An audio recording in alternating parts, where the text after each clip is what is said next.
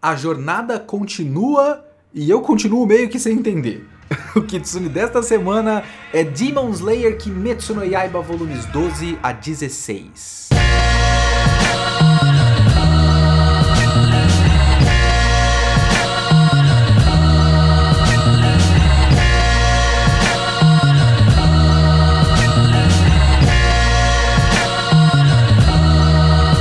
Olá, eu sou o Leonardo Kitsune e o Kitsune da Semana é o meu podcast semanal para eu comentar o que eu quiser, do jeito que eu quiser.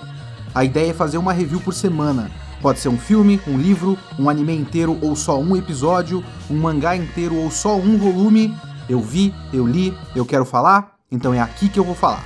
Se você quiser comentar o episódio, me siga no Twitter, leokitsune, ou manda e-mail para leokitsune.gmail.com e não esquece de seguir o podcast para sempre ser notificado de novos episódios.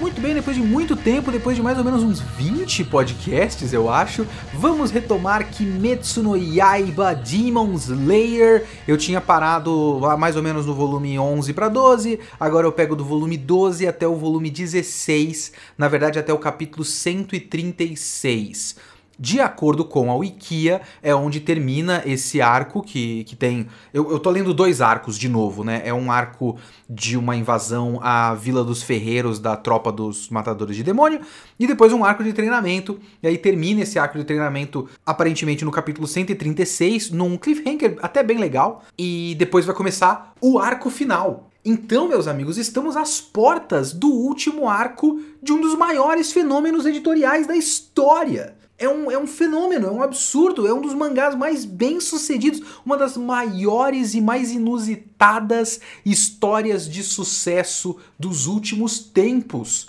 dos animes e mangás. É uma doideira! E eu estou lendo esse mangá e é impossível, para mim pelo menos, ler esse mangá de maneira neutra a essa altura. Mas eu consigo mais ou menos imaginar caso eu tivesse lendo esse mangá de maneira neutra. E eu fico muito abismado com o tipo de mangá que ele é, e eu vou chegar nesse ponto depois, e o tipo de sucesso, o nível de sucesso que ele conseguiu. Porque para mim, as coisas não batem. Tudo bem, eu, tô, eu ainda estou nessa, nessa busca e eu sei que a resposta mais óbvia é o anime é legal, as pessoas gostaram do anime e foram comprar um mangá. E aí você tem umas coisas práticas, que é o fato de que quando saiu o anime, já tinha muito volume do mangá. Porque normalmente quando você pega mangá da Jump, por exemplo, e eles sabem que é uma aposta segura, como foi, por exemplo, o My Hero Academia, eles adaptam no começo. Então, o My Hero Academia foi adaptado quando tinha 5 para 6 volumes, se eu não me engano. Então, quando vai estrear um anime do My Hero Academia, todo mundo se empolga e vai comprar, eles têm 5 volumes para comprar. No caso do, do, Demon Slayer, do Kimetsu no Yaiba, eles tinham 19 volumes para comprar. E todo mundo se, se empolgou, então foi uma horda de pessoas comprando 19 volumes. O número de vendas, assim, concentrado, é um número de vendas absurdo. Mas eu ainda acho muito estranho porque ainda tinha volumes mais pra frente e tal, e pessoas que já tinham comprado antes, e pessoas que se empolgaram com a parte do anime, a parte do anime são tipo sete volumes, e eu, eu, eu tô lendo o mangá agora, eu tô às portas do arco final, e eu ainda não acho que ele provou que é tudo isso. Ele é um mangá 100% médio. 100% médio. Eu acho que esse fenômeno só se justifica porque há hordas de pessoas compraram pacotes completos com todo o mangá completo. Ou as pessoas já começaram a comprar e falaram, bom, então vou terminar, né? Tô aqui, já tô com a coleção aqui com 19 volumes, eu vou até o fim. Porque eu ainda acho muito estranho. Eu, eu confesso para você, eu fiz um vídeo no Meteoro, eu vou colocar o link no podcast. E eu dei umas razões da minha pesquisa, razões que os próprios japoneses falaram em entrevistas para televisão japonesa e tudo mais, de possíveis causas, ou por que eles se interessaram tanto por isso. Tem a questão de ele ter é, apelado para tanto um público bem infantil né? Porque você tem a relação irmão-irmã e essa bondade do Tanjiro, que é uma coisa que atrai as crianças mais novinhas e tudo mais, e também atrai os avós dessas crianças novinhas que veem essa história com um Japão de um tempo atrás, talvez o Japão da infância deles, ou o Japão da infância dos pais e avós deles, e um vocabulário diferente, e costumes de uma outra época, que não é uma época feudal, é uma época mais transitória pro, que, pro Japão que a gente tem hoje, é, é mais próximo, né? Então, isso atrai um público mais amplo e é uma coisa interessante e tudo mais. Mas vendo a história como ela está, às portas do arco final, a narrativa de Kimetsu no Yaiba ainda me deixa muito confuso. Nesse ponto da história, eu acho que ainda não tinha o anime, não é? Então talvez o autor, a autora, não se sabe, ainda estivesse em modo emergência. Porque Kimetsu no Yaiba sempre esteve no meio da tabela. Nunca foi, até onde eu me lembro, nunca esteve brigando pelas primeiras posições, assim. Tanto é que quando ele foi adaptado, ele foi adaptado no mesmo ano do Doctor Stone e do Promised Neverland. E esses dois eram as grandes apostas da Jump naquele momento. Porque tinha One Piece, acho que o Haikyuu tava para acabar, ou tava já acabando, ou já tinha acabado. O My Hero Academia talvez não tenha explodido no nível de expectativa que a Jump queria, que era para ser um novo Naruto porque não tinha mais Naruto e não tinha mais Bleach, etc, etc. Eles precisavam de alguma coisa. Então eles apostaram naquele ano em Doctor Stone e Promise Neverland. E aí também tinha o Kimetsu no Yaiba, esse mangá que ninguém ligava muito e que passou 19 volumes sem anime. Então nesse momento, talvez o, o autor, a autora, etc., ainda estivesse em modo é, apagar incêndio, em modo talvez eu seja cancelado amanhã. Eu preciso acelerar essa história, porque a história continua muito acelerada, esquisitamente acelerada. A maneira como a história é conduzida e, e o uso dos personagens é um uso muito estranho nesse ponto. Você tem assim, eu não sei se eu tô maluco, porque assim, eu tô lendo essa, esse mangá na versão da Viz, na versão americana. Não tô lendo por scan mas direto me dá a sensação que eu tô pulando capítulo. Tipo, eu tô baixando volumes completos, mas me dá muito a sensação que eu tô pulando capítulo, ou que às vezes tá faltando uma página, ou que eu, eu esqueci, eu tô ficando maluco. Porque, vamos lá, acompanhe comigo aqui se eu não tô ficando louco. Caso vocês acompanhem o mangá, tenham acompanhado o mangá, me digam se eu não tô ficando maluco. A gente tem os primeiros arcos todos focados no Tanjiro e no Zenitsu e no, no outro moleque lá, o Inosuke. E aí depois disso você tem o arco do trem. A gente é apresentado para todos os Hashiras, né? A gente tem só as imagens do Hashira, o nome dele e do que, que ele é. Ah, Hashira do Vento, nome X. Hashira do Amor, nome Y. Então a gente tem essa lista de quem é quem. A gente já conhecia só o Tomioka, mas o Tomioka era um cara. Era, era basicamente o, o Kakashi dessa história, de certa forma, mas que ele não foi ser mestre também. Mas ele tem uma função próxima de um Kakashi de certa forma. Mas ele some um pouco da história, ele faz parte do grupo, mas ele não é protagonista de nenhum arco. Porque depois disso você tem um arco do maluco de fogo, o cara do trem, e depois você tem o arco do maluco que tem lá no, no, no nas, nas, namoradas, esposas, lá no, no, bairro da Luz Vermelha, que foram os que eu abordei nos últimos podcasts, no, na última vez que eu falei de, de Kimetsu no Yaiba, 20 podcasts atrás. Os outros Hashiras foram apenas apresentados. Mas quando eles vão surgindo nesse ponto, às vezes eles estão sendo de fato apresentados pra gente, como por exemplo aquele Tokito. Eu esqueci o sobrenome dele, mas é o o cara que não tem expressão, o cara que, que é o Hashira da névoa. Esse cara é apresentado de maneira que realmente fica claro que agora ele vai ser um personagem que vai participar dessa história. Então ele é apresentado, tem um flashback e uma resolução. Agora, aquela Kanroji, que é a mina de cabelo rosa com poderes do amor ou algo do tipo, e ela é muito forte, ela é Hashira do amor, seja lá o que for, é o que, o que significa ser Hashira do amor ela tem uma apresentação muito esquisita, porque ela é muito apresentada como se a gente já conhecesse. Então quando ela surge na luta, você vê o Tanjiro gritando: "Ah, ela chegou! Agora nós temos esperança!", como se ela em específico fosse uma esperança para aquela luta, e a gente já deveria saber disso. Só que é explicado depois que ela, ela é muito forte, é bizarramente forte e tal. E os personagens estão ainda sendo apresentados. Tem o monge, tem o irmão mais velho, mais novo, não sei, do Genya, apresentados depois desse arco dessas lutas que tem aí do Tokito e da Kanroji. E o próximo arco já é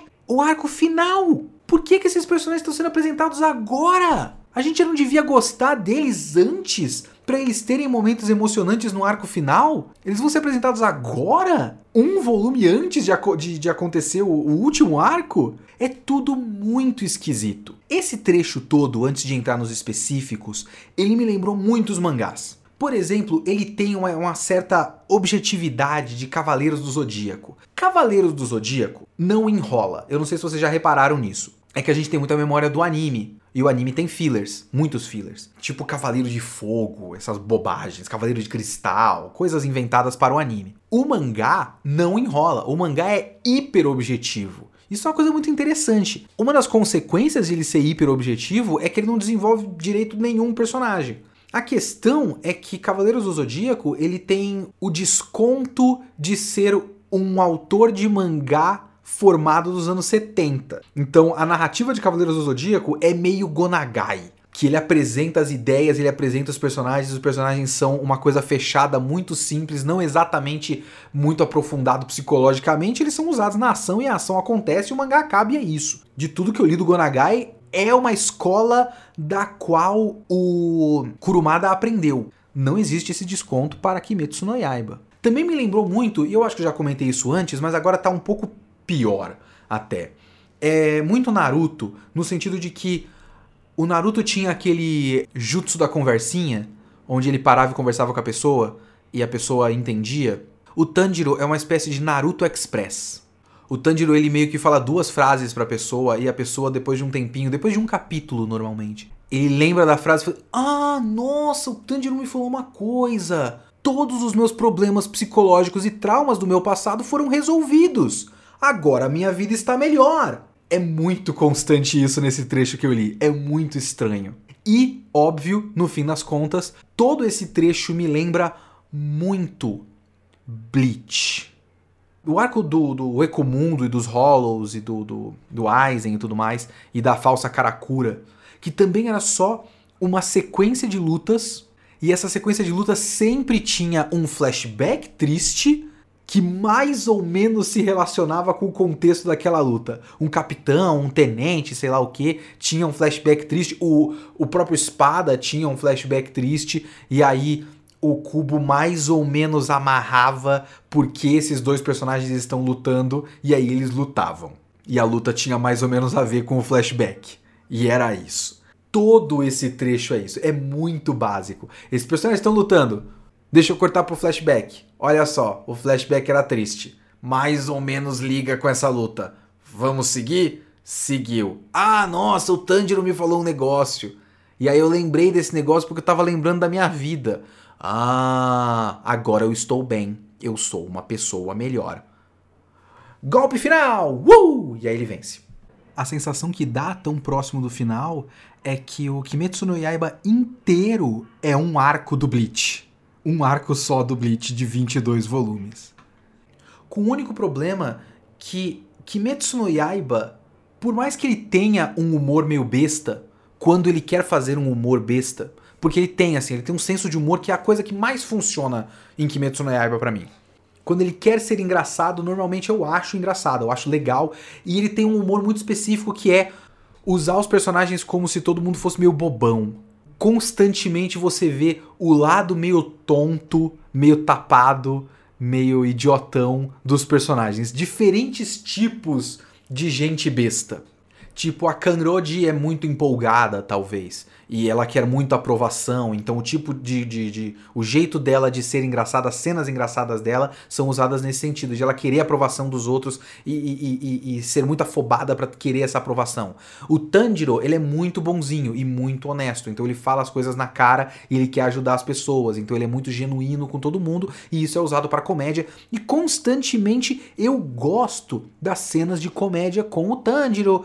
É, até teve uma cena de comédia com Zenitsu nesse trecho, que inclusive Zenitsu e Inosuke estão completamente é, largados pelo mangá. Ainda bem, São os personagens merda, a gente não precisa de nenhuma cena deles em nenhum momento desse mangá. Mas enfim, tem uma cena legal com o Zenitsu, que é uma cena em que ele tá muito empolgado, se eu não me engano é porque a Nezuko tá falando agora. E aí ele fica tipo, ai meu Deus, ela é linda, ela é maravilhosa, não sei o que. E aí você tem uns balões de fala gigantescos e todo mundo em volta com a mão no ouvido, falando, meu Deus, ele não vai parar de gritar nunca. Então ele consegue fazer uma cena de, de, de comédia boa até com isso. E isso é legal. Então, ele tem um bom senso de humor, mas também é uma história que se leva a sério. Os momentos tristes são momentos tristes e tal. É uma história que se leva a sério. E as coisas que o mangá faz não são absurdas. O, o tipo de coisa que acontece nas lutas e tal.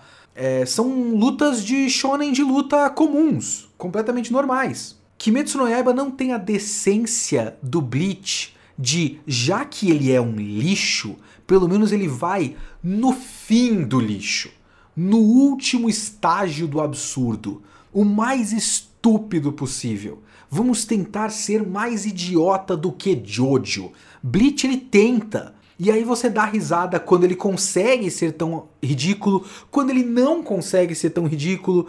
É legal. Bleach é meio que como uma pessoa que saiu de casa e esqueceu de colocar a roupa. Ela percebe que esqueceu de colocar a roupa, mas ela faz. Eh, Bom, agora eu já esqueci mesmo e só segue em frente. Já que Metsu no Yaiba é uma pessoa que não vai esquecer de colocar roupa porque ela está muito preocupada em vestir a roupa certa para a situação certa. E aí ele vai lá e coloca a roupa mais sem graça do mundo. E você olha e fala: "Bom, é, não tá pelado". Mas acima de tudo, esse mangá nesse trecho me lembrou um outro mangá que eu vou falar lá pro fim. Mas vamos lá, vamos ao trecho que eu estou falando, do qual é o, quais foram as coisas que aconteceram nesses volumes, nos dois arcos antes do arco final, a grande preparação para esse final que não é exatamente uma preparação para esse enfim. Vamos lá. São dois arcos nesse trecho. O arco da Vila dos Ferreiros e o arco do treinamento dos Hashiras. O arco da Vila dos Ferreiros é um arco que eu acho até interessante como ideia considerando que a gente parte nesse arco de uma reunião dos inimigos, que inclusive é a primeira vez que a gente vê uma reunião dos inimigos, o que é, muito estranho, é muito estranho. Apesar de ser o meio do mangá, mas é um mangá curto. Não é como se você falasse, ah, isso foi preparado lá no meio do mangá, e o meio do mangá é o volume, 30, o volume 35 de 70. O meio do mangá é o volume 11 de 22, sabe? Mas enfim. E essa reunião os caras preparam para atacar os, os, os, os matadores de demônios, Demon Slayers, e eles vão atacar onde dói. É uma ideia interessante. O Tanjiro foi levado para essa vila que é uma vila toda secreta, que ele, ele vai sendo carregado pelas pessoas. E isso é ok. Algumas coisas vão sendo é, preparadas com o tempo nesse arco e eu tenho que reconhecer. Porque, só continuando, depois de as, os, os, os demônios se reunirem, eles conseguem descobrir onde fica essa vila. Eles vão atacar os ferreiros porque tem vários Hashiras lá e eles podem atacar os caras que fazem as espadas dos Demon Layers. É tipo uma, um bom plano. Eu acho um bom plano, um plano decente. Fora que eles estão atacando o inimigo. Não estão só vivendo por aí. E aí os Demon Slayers vão achando uns demônios e matando. Eles se organizam, bom, vamos acabar com esses caras. É interessante, é uma boa ideia. E ele meio que tem um tema, de certa forma, que é um tema de que eu não sei exatamente o que, que isso se relaciona com o resto do mangá, mas talvez seja só mais uma evidência da bondade do Tanjiro, porque acho que esse é o grande tema de Demon Slayer Kimetsu no Yaiba. Olha como o Tanjiro é um cara legal e bonzinho. Porque existe uma coisa de valorizar o, o, outro, ajudar o outro e valorizar o trabalho de quem está, de certa forma, abaixo de você, porque não existe ninguém que está abaixo de você. Todos são igualmente importantes. Então já começa esse arco com o Tanjiro sendo carregado nas costas, porque tem um negócio de uns, uns, caras da Vila dos Ferreiros vão carregando os Hashiras de olhos vendados por caminhos esquisitos para eles não saberem onde eles estão indo, então eles vão passando de pessoa em pessoa, carregando no, nas costas, literalmente. E o Tanjiro é um cara muito legal, então ele agradece todo mundo quando ele vai passando de uma pessoa para outra, porque cansa, né? Ele fala, ah, muito obrigado pelo seu trabalho. E aí ele pega, é pego pelo outro e fala, ah, muito obrigado por me levar lá, bom trabalho para você e tal. Então ele agradece o trabalho de quem não está, não é a estrela da história, não é o, o matador de demônios, ele é um funcionário do, da organização. E isso depois vai ser mais ou menos trabalhado com aquele Tokito, que sinceramente eu não vejo muito relação de uma coisa com a outra, porque ele meio que mistura duas coisas que parecem próximas, porque eles caem num grande diagrama, num grande, uma grande interseção de Venn diagram, sabe? Diagrama de Venn.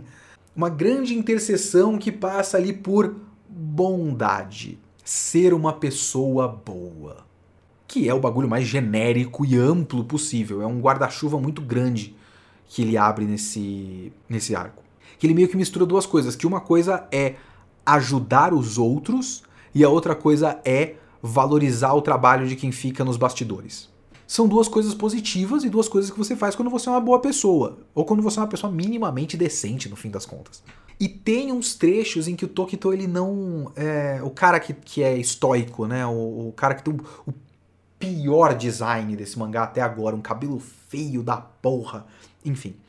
Esse cara tem uns trechos em que ele não, ele não tem sentimentos, ou ele não demonstra sentimentos e tal, então ele também não valoriza o trabalho dos caras.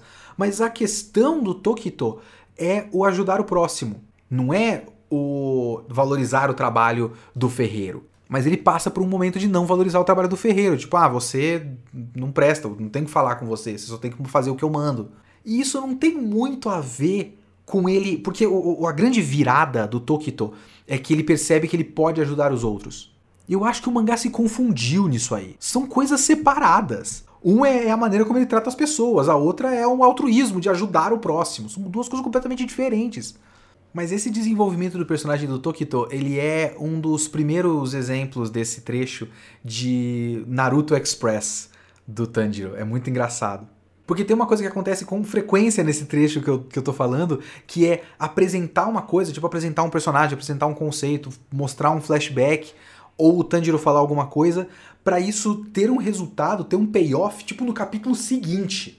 Não tem enrolação. De certa forma, eu acho que isso pode ser visto até como uma qualidade. Eu acho esquisito, porque eu acho tudo muito conveniente. Ele precisa que o personagem melhore, então ele vai apresentar o flashback triste dele dois episódios antes, para depois apresentar uma solução vinda do Tanjiro o episódio antes. E aí o cara melhora no episódio seguinte. E é sempre meio que apressado, assim, é tudo muito apressado. Por exemplo, um aspecto negativo de um negócio positivo. Vamos lá. Uma das coisas que está sendo trabalhadas nesse trecho todo é a marca na cabeça do Tanjiro. E eu acho que eu já comentei a marca na cabeça do Tanjiro que tem algumas coisas aí que já foram mais ou menos citadas em outros momentos, que talvez seja a única coisa que esse mangá trabalhou ao longo da obra para ter um payoff em um momento lá na frente. Que você conhece ele com uma marca na cabeça, isso fica muito tempo sem citar, mas ela tá ali, você fica pensando nisso, e ela vai mudando conforme o Tanjiro vai lutando, e isso é meio estranho. E aí eu acho que ele faz já uma relação disso com aquela respiração do sol, se eu não me engano. Então isso é algo que vai dar no fim desse trecho que eu tô falando, que é o, a marca, a, o desenvolver a marca na testa. A marca na, na, cabeça dele tá ficando mais escura, e isso é uma evidência de uma, de uma profecia e tudo mais. Mas tem uma coisa muito engraçada, que é no comecinho desse arco você tem a reunião dos demônios. E aí você conhece o Rank 1, que é um cara com o visual mais normal de todos é só um maluco com, com um rabo de cavalo. Acho que quando revela o rosto dele, ele tem seis olhos. Mas eu tenho praticamente certeza que ele não vai ficar com seis olhos o tempo todo. Porque ele tem um design feito para ser um cara bonito. Então ele não vai ficar com uma cara bizarra, ele vai ser bonito. Então você é apresentado a esse personagem num capítulo, ele tem um diálogo com os outros rank 5 para cima, rank 6 para cima dos demônios.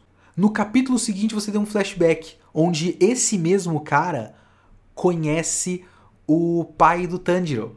E aí eu acho que pouco depois eles começam a falar dos caras que que venceram o Muzan muito tempo atrás.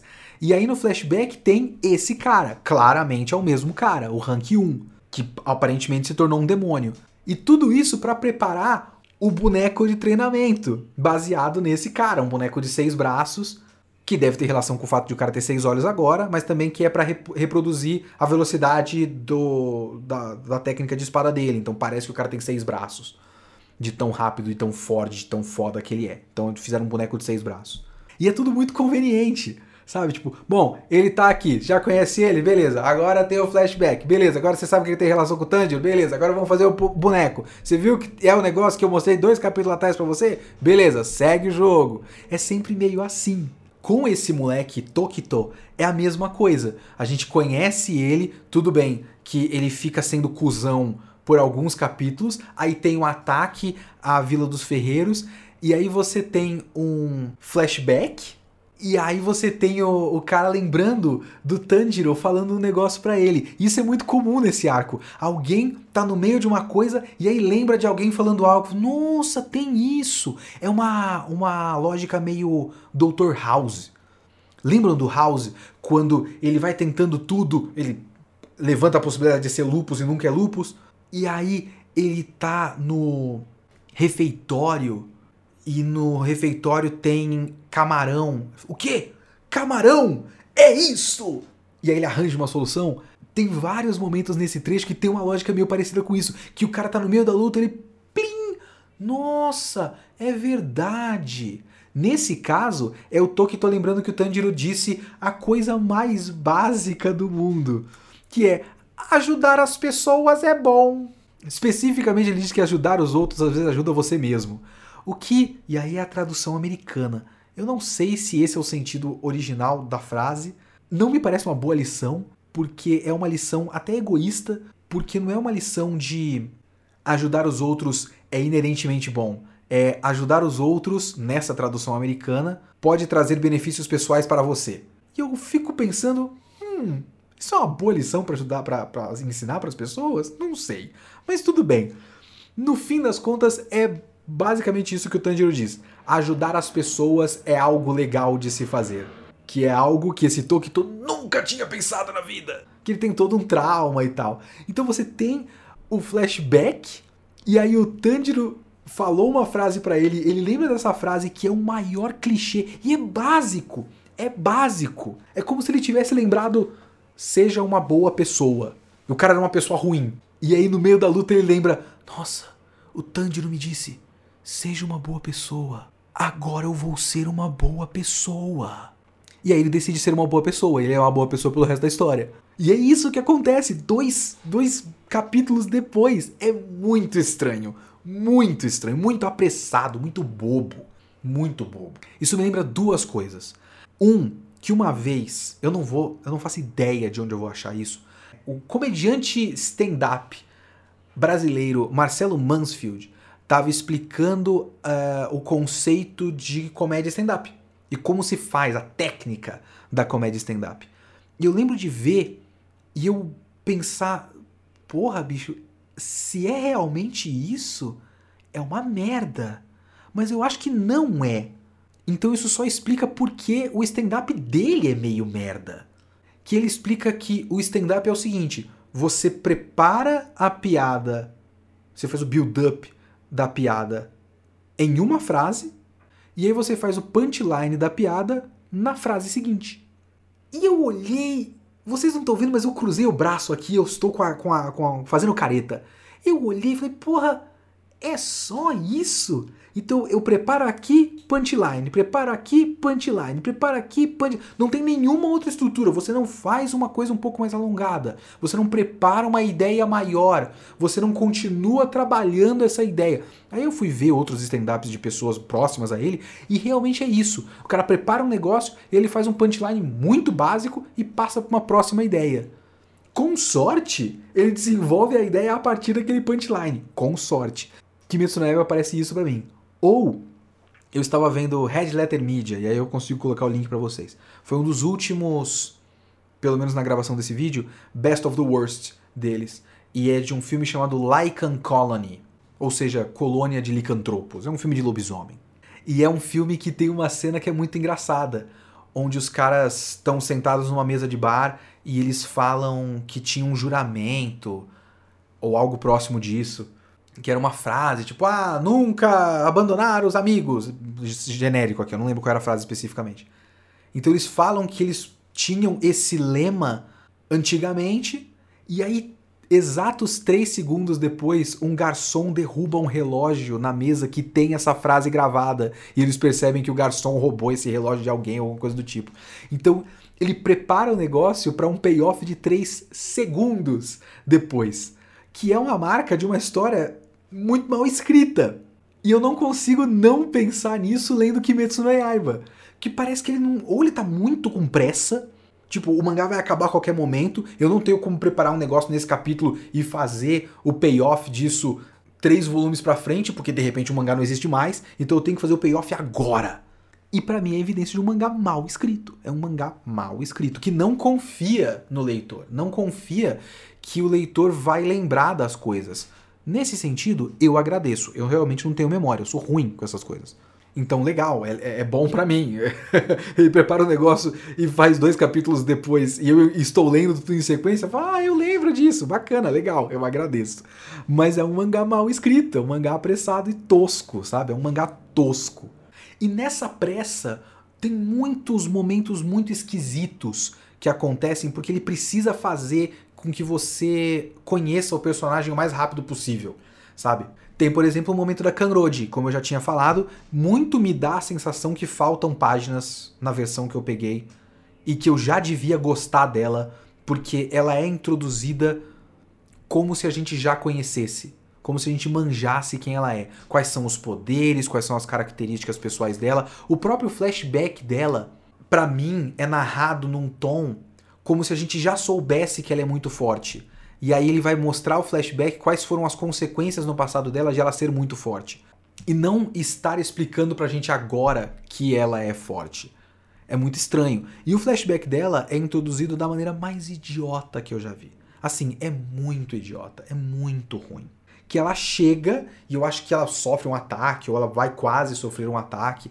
E aí o mangá corta e fala: Naquele momento, Kangrod viu sua vida passando pelos seus olhos. E aí a gente vê o flashback.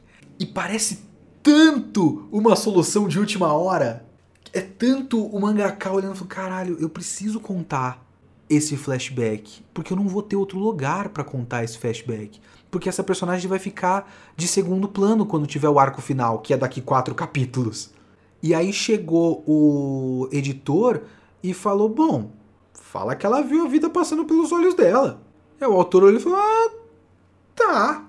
Serve, não serve? Então serve, tá bom. E segue o jogo. O próprio Genya, para mim, é um caso muito esquisito. Porque ele, da maneira como ele é introduzido de novo nesse arco, no arco da Vila dos Ferreiros, é um, um jeito como se eu já tivesse que gostar dele. Porque eu tô checando agora na Wikia para saber se eu não tô maluco. Ele aparece na seleção lá no começo. Ele é um escrotinho lá na seleção ele consegue se tornar um Demon Slayer na mesma seleção do Tanjiro. Inclusive, eles têm lá um, um momento que o Tanjiro até ameaça quebrar o braço dele porque ele tá sendo escroto com uma menina, um, um qualquer coisa assim. E fica por isso mesmo. Eu tô vendo aqui que ele aparece brevemente depois do ou durante o arco do trem. E aí ele retorna agora na Vila dos Ferreiros. Só que a história e o próprio Tanjiro tratam como se a gente sempre estivesse vendo ele, como se ele fosse parte integrante do grupo com o Zenitsu e o Inosuke. E o Tanjiro já gosta dele, ou simpatiza com ele, ou quer ser amigo dele. E parte disso é só porque o Tanjiro é sempre, 100% do tempo, uma pessoa boa. Então isso cria atalhos para a história, para a gente não ter que ver um relacionamento sendo desenvolvido. O relacionamento simplesmente acontece porque o Tanjiro vai querer fazer ter um relacionamento com todas as pessoas e um relacionamento bom com 100% das pessoas. Mas cria uma impressão estranha porque ele reaparece na história e eu eles, eles são amigos? Tem um arco no meio que eu não vi? O que, que aconteceu?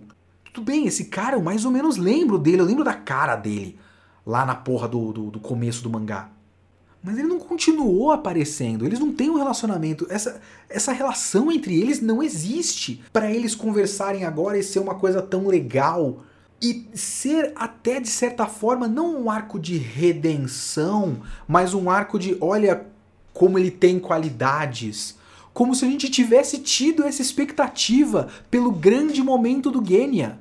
Mas como eu vou criar a expectativa do grande momento do Genya, do grande momento dele se provar que ele consegue, que ele é legal, que ele tem algo dentro dele de valor e tal? Como eu vou criar expectativa se eu não estou vendo esse personagem em nenhum momento? Ele não tá lá. Ele não está na história para eu criar uma expectativa. Vários momentos da leitura desse mangá me dá a sensação de que o autor conta com o fato de que quem está lendo vai criar fanfic ou vai criar fanart. Ele viu todo mundo e gostou do design, o fã desenhista, gostou do design dos personagens e automaticamente gostou do personagem porque o design é legal e começou a criar o próprio headcanon. Outro dia, enquanto eu li esse mangá, por coincidência surgiu na minha timeline de algum RT de alguém umas fanarts falando meu chip favorito de Demon Slayer e era o Tanjiro e o Genya. E eu olhei e falei, mas caralho! Antes do arco da vila, a única interação que eles tiveram foi o Tanjiro ameaçando quebrar o braço dele. Então tudo que as pessoas gostam da relação deles para criar uma fanfic e criar esse casal como se eles tivessem tido momentos fofinhos e tudo mais, é daqui pra frente que com certeza o Genya, com certeza eu talvez esteja sendo leviano demais, mas com tanto Hashira, tanto Cavaleiro de Ouro, que tem essa coisa também nesse mangá. Ele criou os Cavaleiros de Ouro, criou alguns Cavaleiros de Prata, mas faz um tempo que ele meio que deixou pra lá a necessidade de mostrar os Cavaleiros de Prata, porque eles sabem que a gente gosta dos Cavaleiros de Ouro. E só um Cavaleiro de Ouro, só o Ayorus dessa história, que é o Rengoku, só o Ayorus foi eliminado. Todos os outros Cavaleiros de Ouro ainda estão ali. Então no arco final vai ter um monte de luta de Cavaleiros de Ouro. O Genya não vai ter tão, tanto espaço assim. Não tem como o Genya ter tanto espaço assim. Nos últimos seis volumes desse mangá. Então parece que o mangá conta com o fato de que vão ter pessoas assim, que vai olhar eles dois juntos no mesmo quadro. Ah, eu já gosto desse personagem, tomara que ele tenha um grande momento. E aí quando vem um, entre aspas, grande momento, a pessoa aceita e fala: Ah, olha aí, tudo que eu queria nos últimos três capítulos. Eu vi um tweet hoje, no dia que eu tô gravando, que é muito parecido com essa com esse jeito de narrar do Demon Slayer. Porque eu estou gravando isso um dia depois da primeira medalha do Brasil nas Olimpíadas de Tóquio, que foi no skate. E, tava, e eu assisti essa apresentação e fiquei torcendo pelo cara, o Kelvin, que ganhou. E hoje eu vi um tweet que falava: Kelvin, eu conheço você desde ontem às 9 horas da noite e já tô muito feliz por tudo que você tá colhendo. E é isso, tipo, não, eu conheço esse cara há quatro capítulos, mas eu já estou muito feliz que ele teve o seu grande momento. E ele conta que todo mundo, o mangá conta que todo mundo vai ter esse tipo de sentimento. Aquele meme da Rosa do Brooklyn Nine-Nine. Eu tenho esse cachorro há um dia, mas se alguma coisa acontecer com ele, eu mato todo mundo e depois me mato. Demon Slayer supõe que a relação de todos os leitores com o mangá é assim. É muito estranho. Esse arco da Vila dos Ferreiros, para mim, é um lixo sem tamanho. Porque depois de um tempo ele só se desenvolve para ser uma série de lutas que eu não sei o que está acontecendo, onde eles estão e por que essas lutas importam. Só são lutas que estão acontecendo, não são visualmente interessantes e assim, chegou num ponto que eu já tinha desligado. Eu só tava vendo, tipo, ah, tem uma cobra de terra, parece uma cobra de terra, e é difícil de vencer por algum motivo. Ah, esse cara tem um corpo pequenininho e é difícil de cortar a cabeça dele. É. Eu vou reconhecer que tem uma ideia muito boa. Muito boa. Ideia. Não exatamente execução. Porque no fim das contas não serve para nada. Que é aquele ferreiro que tá trabalhando numa espada, a espada que eles acharam dentro do boneco de treinamento se eu não me engano. E esse ferreiro tá trabalhando nessa espada para o Tanjiro. E ele tá hiper concentrado. E aí você tem um inimigo, um dos demônios, que se considera um artista. E ele vê esse cara trabalhando na espada e ele fica ofendido, porque ele nunca esteve tão concentrado quanto esse ferreiro. Porque ele vê a arte do ferreiro como uma arte. E fala: Nossa, mas eu, como artista, eu me sinto humilhado. Esse cara tem muito mais concentração do que eu jamais tive. É tipo, como se ele ficasse sentindo mal porque talvez ele não seja tão artista quanto esse ferreiro. Só que isso é um trecho. É uma coisa que acontece em mais ou menos um capítulo e meio para dois capítulos.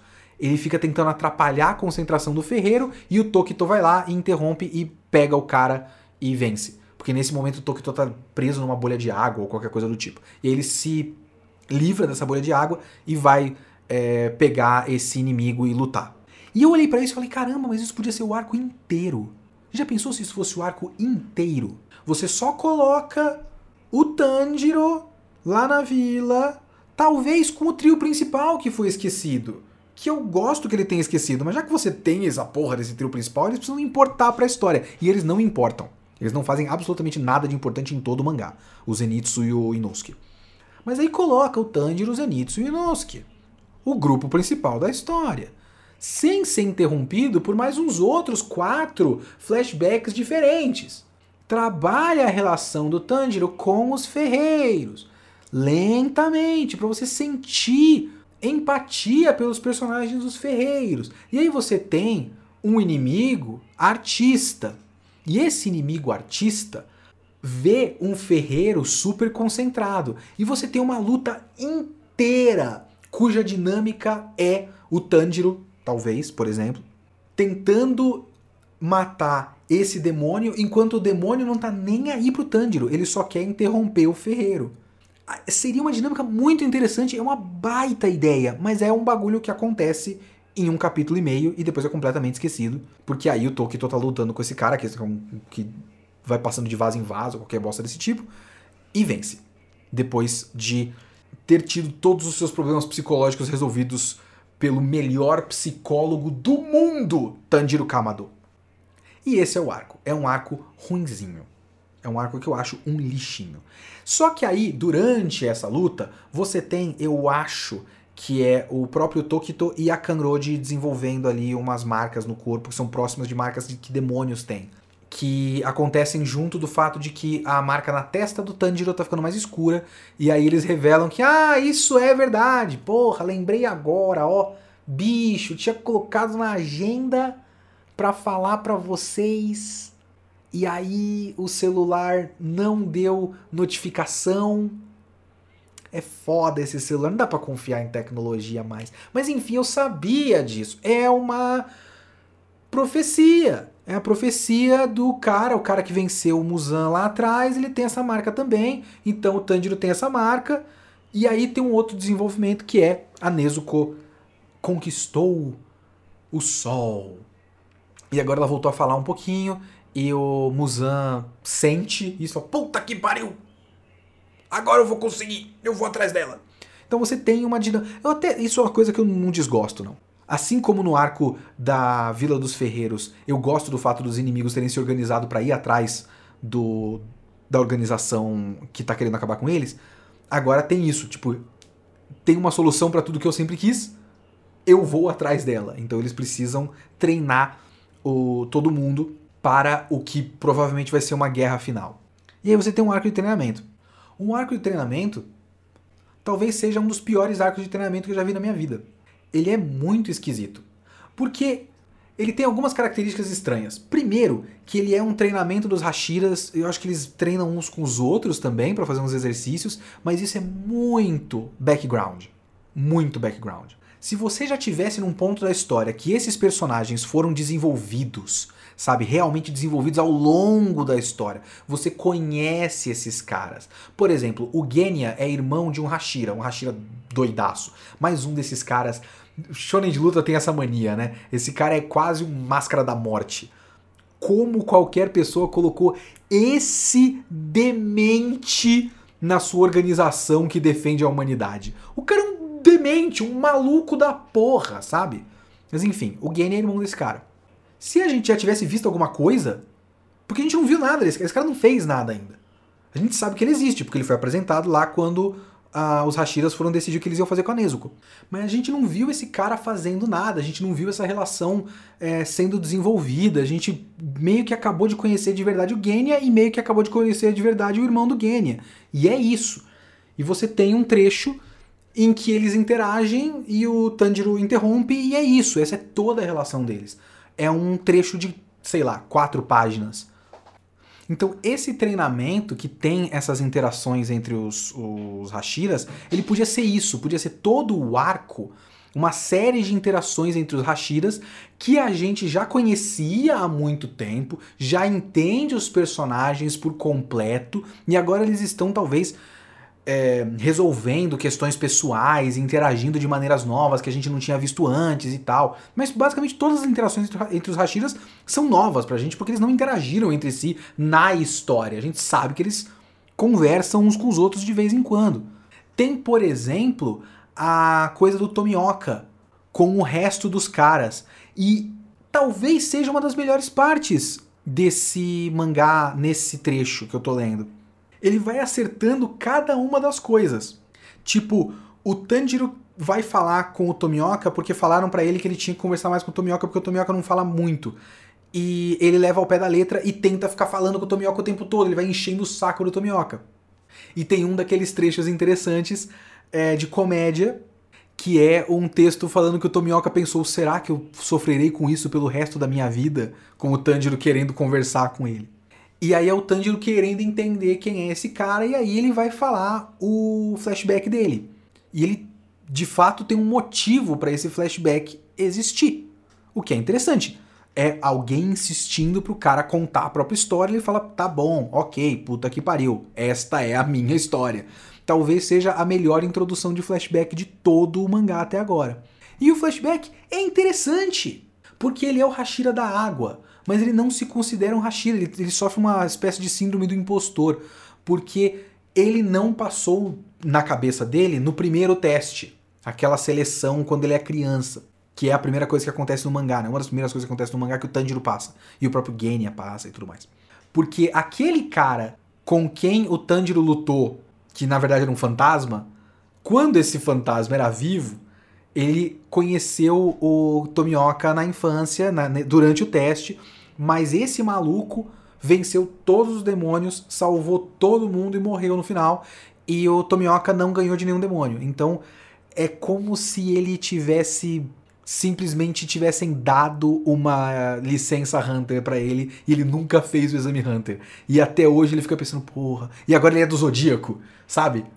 E ele pensa, porra, não devia ser do Zodíaco, porque eu nem fiz o exame Hunter. É injusto, é errado. É muito interessante isso. E ele se afasta dos caras, dos outros Hashiras. O próprio irmão do Genya odeia o cara porque ele acha que o Tomioka se acha superior. Quando na verdade é o contrário, o Tomioka se acha inferior e não consegue lidar com a relação com os caras. É tudo muito interessante.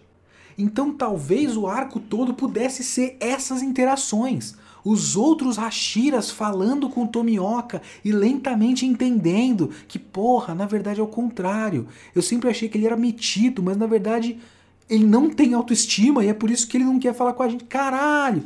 Sabe? Mas não. O que você tem é o Tanjiro falando: Não desperdice o presente que o Sabito te deu. O Sabito é o cara que morreu por ele. E o Tomioka olha e fala: Porra! É verdade! Agora eu tô bem! Todos os meus problemas e traumas do passado foram resolvidos por essa frase do Tanjiro. Eu nunca tinha pensado nessa coisa absolutamente óbvia. O tratamento psicológico do Tanjiro é uma pessoa falar: Eu estou triste. E ele fala: Você já experimentou estar feliz? E a pessoa fala: Puxa vida! Não! Eu não tinha pensado em ficar feliz. Agora eu estou feliz. Obrigado, Dr. Kamado.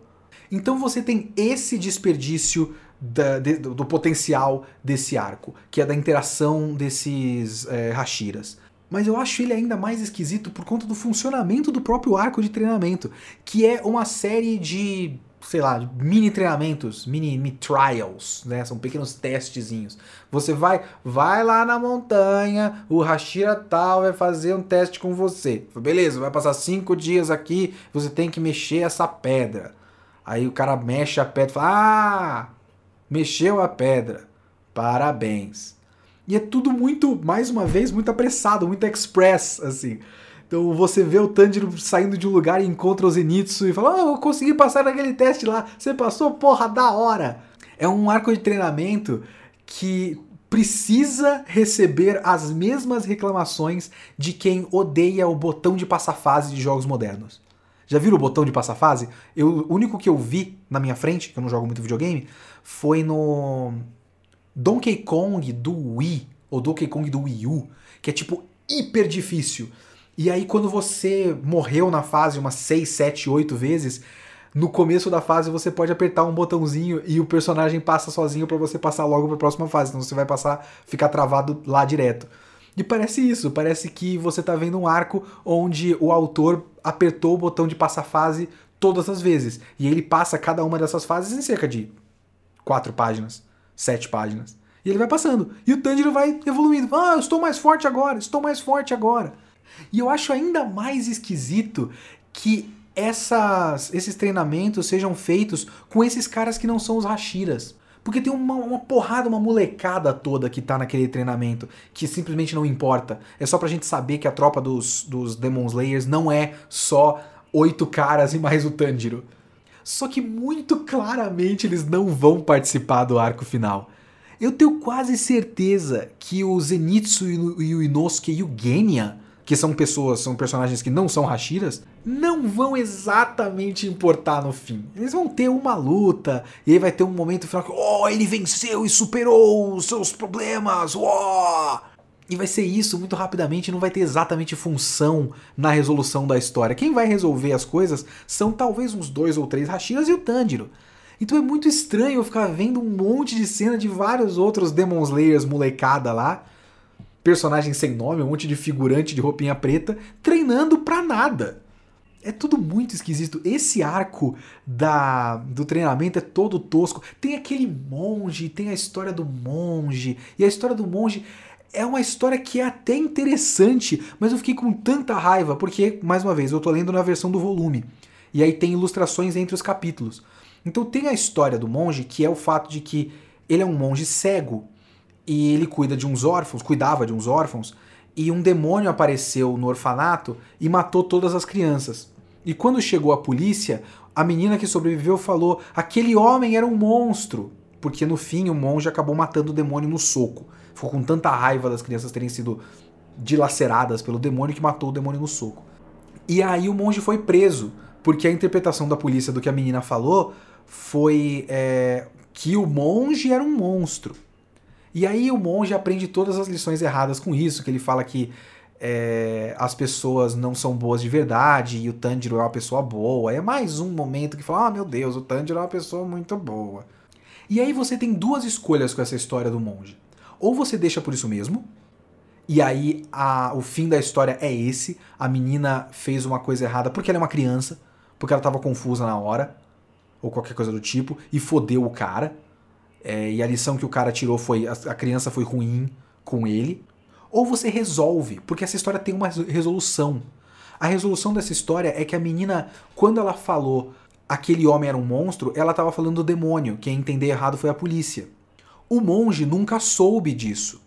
Só que a gente sabe desse fato, que a menina, na verdade, e tem um, até um texto falando, até hoje a menina se sente mal por isso e queria encontrar o monge de novo para pedir desculpas ou algo próximo disso.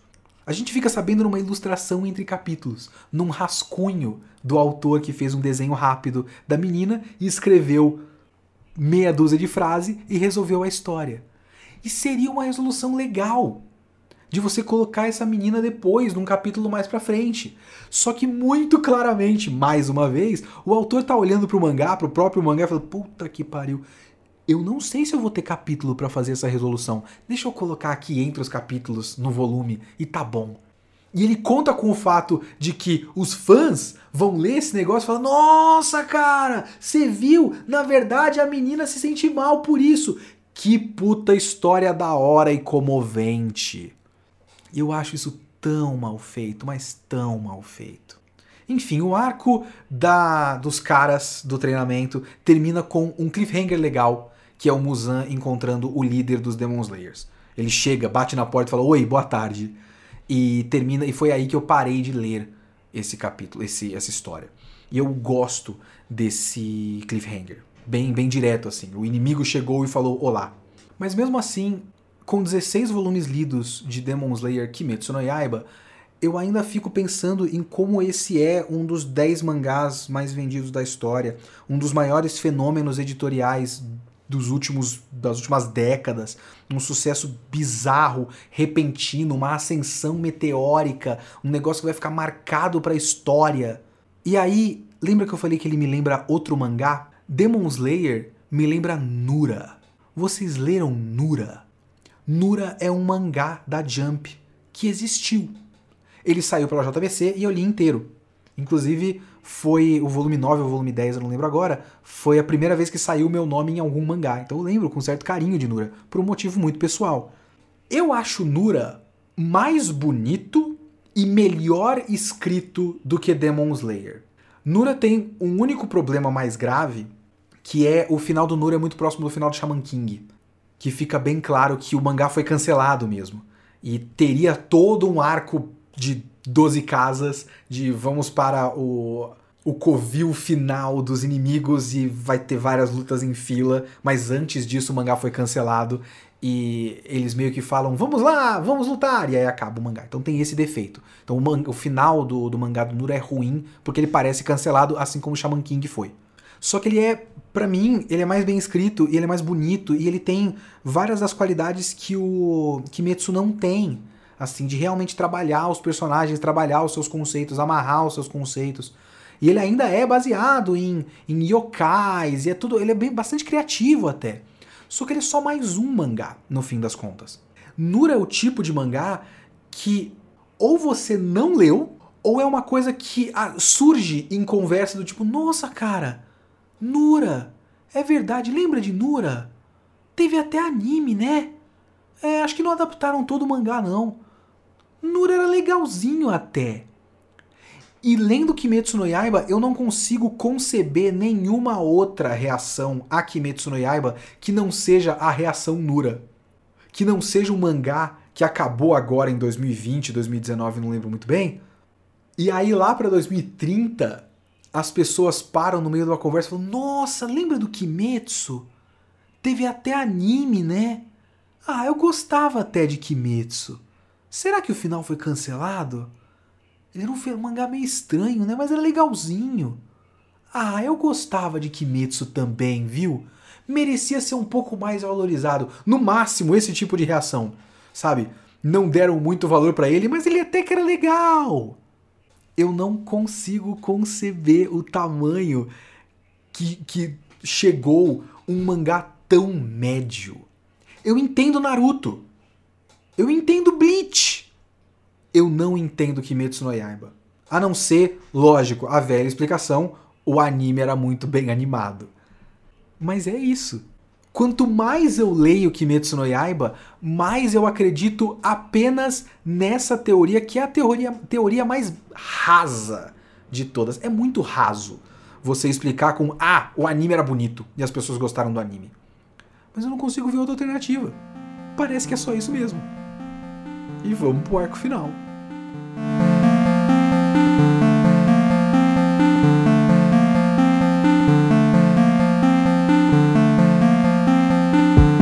Vamos para os e-mails do Kitsune da semana número 40 sobre SSSSSSSSS.dynazenon. E muita gente me mandou e-mail, muito obrigado. Não dá para ler o e-mail de todo mundo. Dynazenon é o tipo de anime que causa reações, as pessoas gostam muito, odeiam muito, etc, etc. Por exemplo, o Douglas Franklin mandou mais um e-mail gigantesco que eu não vou conseguir ler. Abraço, Douglas Franklin. Rafael Kifuri, que mandou, na verdade, um e-mail atrasado sobre Viúva Negra. Vinícius Bispo. Gabriel Messias, um monte de gente, João Paulo Cordeiro, Piada Interna, Thales Vitor. Eu vou ter que é, selecionar alguns e-mails. Eu selecionei aqui o, o, o e-mail do Felipe Salgado Maffini, que ele fala aqui, ó, eu tô ligado que você não curte material suplementar de anime, mas real recomendo os audiodramas de Dyna Zenon, que saíram junto dos episódios semanalmente, que eu nem sabia que existia, sinceramente. E ele fala aqui, ó, quando terminei de vidar na Zenon eu fiquei, é bom, mas não é Gridman. Mas conforme o tempo foi passando, eu fiquei digerindo melhor e apreciando todos os momentos de bonecos principais e como eles se relacionam com o tema de Scarred Souls Shine Like Stars, que é almas é, com cicatrizes brilham como estrelas, que é o SSSS, né? Scarred Souls Shine Like Stars. Mas algo que não entendia ainda era o paralelo entre os grupos da obra e um comentarista de YouTube me deu uma luz. Dá uma olhada. Ele fala para eu ler só o último parágrafo, mas tem um outro que é muito interessante também, que o cara fala aqui, ó. Se você seguir as conversas entre o Shizumu e o Yomogi, eles basicamente, essas conversas basicamente explicam o subtexto da série, que é o Scarred Souls Shine Like Stars, almas com cicatrizes brilham como estrelas. No contexto dos dois temas que se correspondem, que é um pequeno trocadilho em japonês eu não sabia, que é Kizuna e Kizu. Que Kizuna é laços e Kizu é feridas. E depois que eles falam isso, mostra as, as cicatrizes que ficam na mão dos caras. Então existe uma relação entre ter cicatrizes que marcam a sua vida e que podem significar tanto rompimentos quanto laços. É, os personagens dessa série são personagens que sofreram traumas e criaram cicatrizes psicológicas que separaram eles de pessoas, de relacionamentos e tudo mais, mas as experiências com o Dainazenon criaram essas cicatrizes literais nas mãos deles, que na verdade são os laços que os unem. E aí, continuando o comentário que o Felipe mandou aqui, ó. Para expandir é, é, nessa ideia, eu sempre senti que os eugenicistas eram, é, eram para ser a representação do elenco principal se eles se deixassem levar pelas suas obsessões, pelos seus erros e pelas suas fraquezas em vez de a superarem e usarem isso para se tornarem pessoas melhores. Então o Shizumu é o, o lado contrário da dupla Yume e Yomogi. O Juga, o cara de óculos, é o lado contrário do Galma. E a Mudina, que é a mina, é o lado contrário do Koyomi. É, isso é ainda mais evidente na luta final, em que essas duas oposições é, estão discutindo umas com as outras durante a batalha final. E aí o Felipe continua. O Juga claramente tem uma paixão pelo Galma, que é uma coisa que eu não tinha pensado, mas é interessante. E o leva a querer destruir o Galma, enquanto que o Galma precisou fazer isso para se precisou fazer para se libertar do Kaiju do episódio 10 foi abraçar o seu amor pela princesa e a proteger mesmo às custas dos amigos. A Mudina percebeu que ela não tem nada nessa vida, enquanto que o Koyomi é o mesmo. Mas para sair do Kaiju, lá no episódio 10, ele aceita a decisão que ele tomou no passado e passa a viver no agora. O Shizumu simplesmente não rejeita todas as conexões por ver elas como fraqueza, enquanto a Yume, para sair, teve que aceitar a morte da irmã, que é a conexão que foi rejeitada por conta da vida. E ele diz que na interpretação dele, na ceninha final, deixa no ar se ela se matou ou não, porque na real não importa o modo como ela morreu, porque o resultado na Yume foi o mesmo. Tudo é sobre prosseguir vivendo apesar do passado, por isso que almas cicatrizadas, que pode ser tanto cicatrizadas quanto almas com cicatrizes, brilham como estrelas. E isso me fez botar Danazino no mesmo patamar de Gridman. Isso é o seu comentário é muito interessante. Muito obrigado. Ele fala um monte de coisa de Gridman depois disso. Mas enfim. Muito obrigado, Felipe. E eu tenho um último e-mail aqui do Gabriel Guerreiro, que é um e-mail não tão elogioso assim a Gridman. Olha só. Sinceramente, foi uma grande montanha russa eu, come, eu comecei adorando e a série foi progressivamente perdendo meu interesse até mais ou menos a metade quando ela conseguiu recapturar e crescer um pouco sem nunca conseguir chegar de volta ao ponto inicial.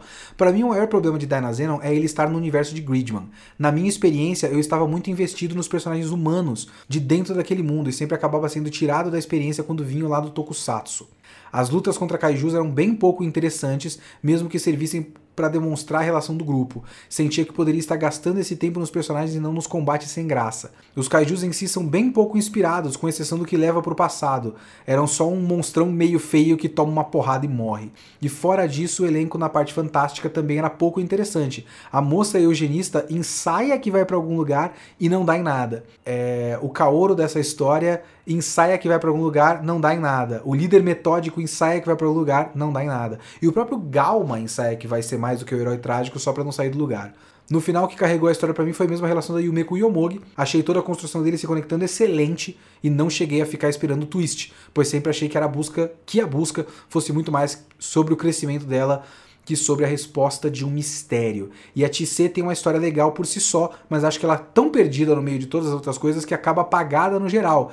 O que é irônico, considerando que esse é o sentimento da própria personagem na história. No mais é isso, ainda acho Dainazena uma boa série, mas não consigo deixar de sair decepcionado com o potencial que a história com o potencial que a história tinha acabar sendo, pelo menos na minha visão, parcialmente limado por se adequar ao formato quase episódio de um tokusatsu. Olha aí, o Gabriel Guerreiro é um cara que pegou a série e falou tinha que ser menos tokusatsu. É o contrário do texto que eu falei do J-Box. o que é um ponto de vista que eu acho interessante, mas eu não tive esse incômodo, Gabriel, porque eu sempre gostei muito mais, obviamente. Eu, eu entendo porque eu concordo com você que a parte humana é muito mais interessante do que a parte tokusatsu, briga de robô com kaiju. E eu sempre gostei do fato de a história também reconhecer isso. Então, a parte da luta de robô gigante com kaiju sempre foi muito curta. Já reparou nisso? A história trabalha, trabalha, trabalha, trabalha os personagens, cria o drama, cria as relações pessoais. E aí tem uma catarse final com a luta, e a luta é muito breve. Forma o robô, tiro, pá, acabou. É muito rápido, nunca ficou mais tempo do que deveria. Então eu sempre achei isso uma característica muito positiva do, do Dynazenon. Então, muito obrigado, Gabriel Guerreiro, pelo seu e-mail. O Gabriel Guerreiro, que é de muitos podcasts diferentes, inclusive ele tem um podcast só sobre Jojo e um podcast que é o Vigilância Sanitária. Então, é... será que ele também tem um podcast de One Piece? Eu acho que sim, hein? Então, várias coisas do Gabriel, vou colocar os links aí na descrição do, do podcast. Muito obrigado pelos seus e-mails, todo mundo que mandou essa semana. Continue mandando e-mail para leokitsune.gmail.com. Anyway, enough of that stuff. Kitsune desta semana foi Demon Slayer. O Kitsune da próxima semana será Demon Slayer. Vamos acabar Demon Slayer e deixar fechar esse capítulo da minha vida e ver se eu entendo de uma vez por todas. Abraço e até a próxima.